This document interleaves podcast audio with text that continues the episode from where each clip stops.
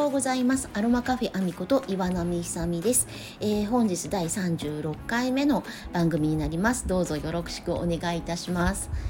えー、立科町大体。なんか今日東京はあったかい。あ今ね1月30日の午前中に収録しています、えー、東京は3月ぐらいの陽気っていうことで、えー、ニュースで聞いたんですけど立科町はだからといってそんなにあったかくはないです。0度ぐらいかな今。ちょっと気温上がってきてるけど。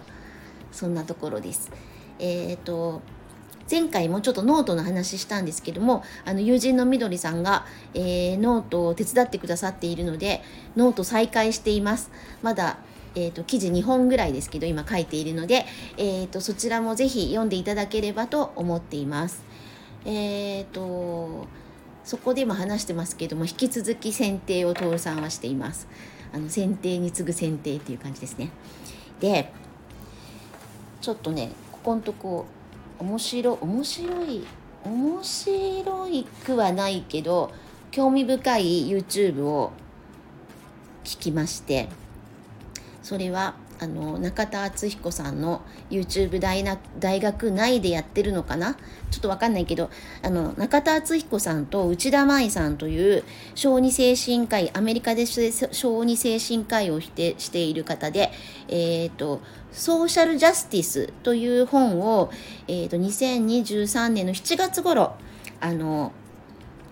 出してる本で結構今注目を浴びてるのかな？なんか浴びてる本があるそうです。私ちょっとこれ全然新しい情報じゃないけどたまたまね昨日聞いてすごいなと思って。あの内田舞さんと中田敦彦さんが同級生だって同じクラスだったっていう話もすごい面白かったのと、まあ、ソーシャルジャスティス小さいあの気づきとか変化の話をされているらしいんですね。で私もちろん読んでないからあの中田さんと内田舞さんのお話でえーと聞いての話で今あの話してます。あのね、すごく興味深い話だったんですよ。で書いて徹さんにも話したりして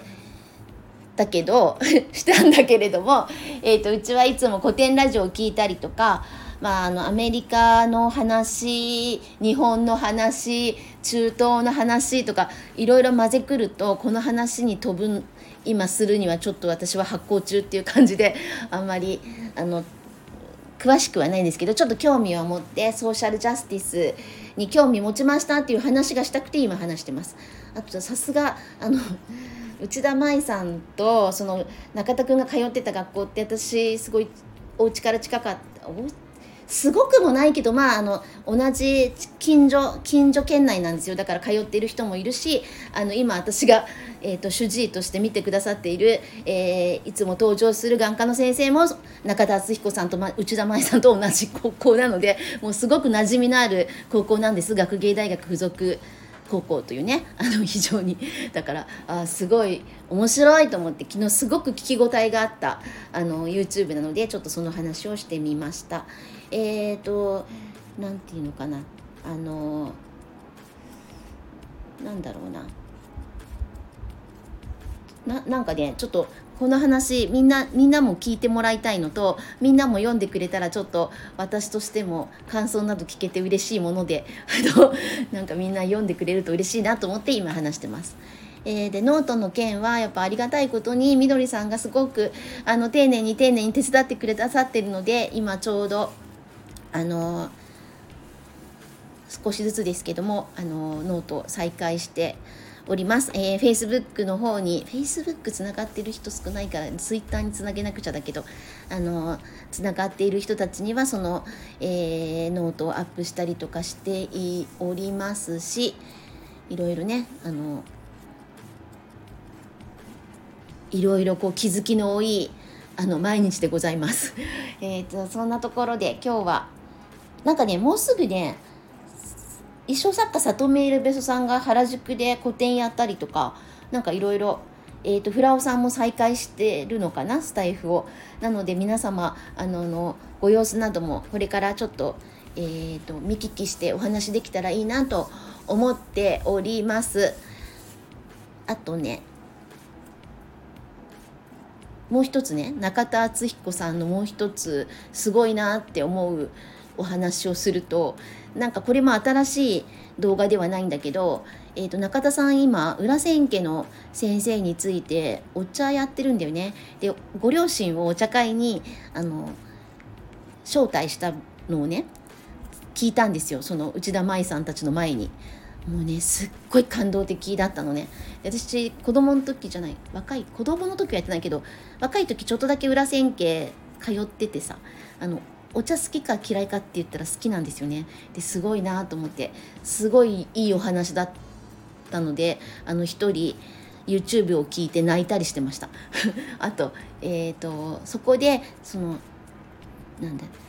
中中神経耳の神経がちょっと、えー、傷ついてしまってちょっと補聴器も難しいっていう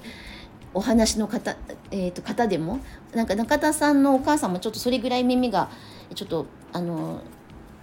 よろしくなくなっちゃってたらしいんですけど今すっごいあのなんだ補聴器がすごい性能が良くなってもうそういうちょっと神経もちょっと厳しいかなっていう方もちゃんと聞けるようになる補聴器が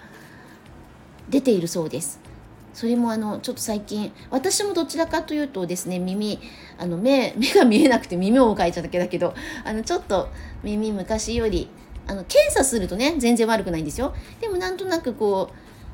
う集中力の問題かもしれないね目の目が見えないことによっての。だからあの耳の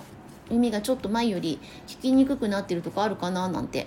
思ったりする日もあるのであすごいな今えー、っとそんな風になってるんだっていうのを聞いてちょっと驚いたお話もしたくてしました。えー、またあの次回いろんな話すると思いますけど今日はこの辺で終わりにします。えー、皆様一日お健やかにお過ごしくださいませ。ごきげんよう。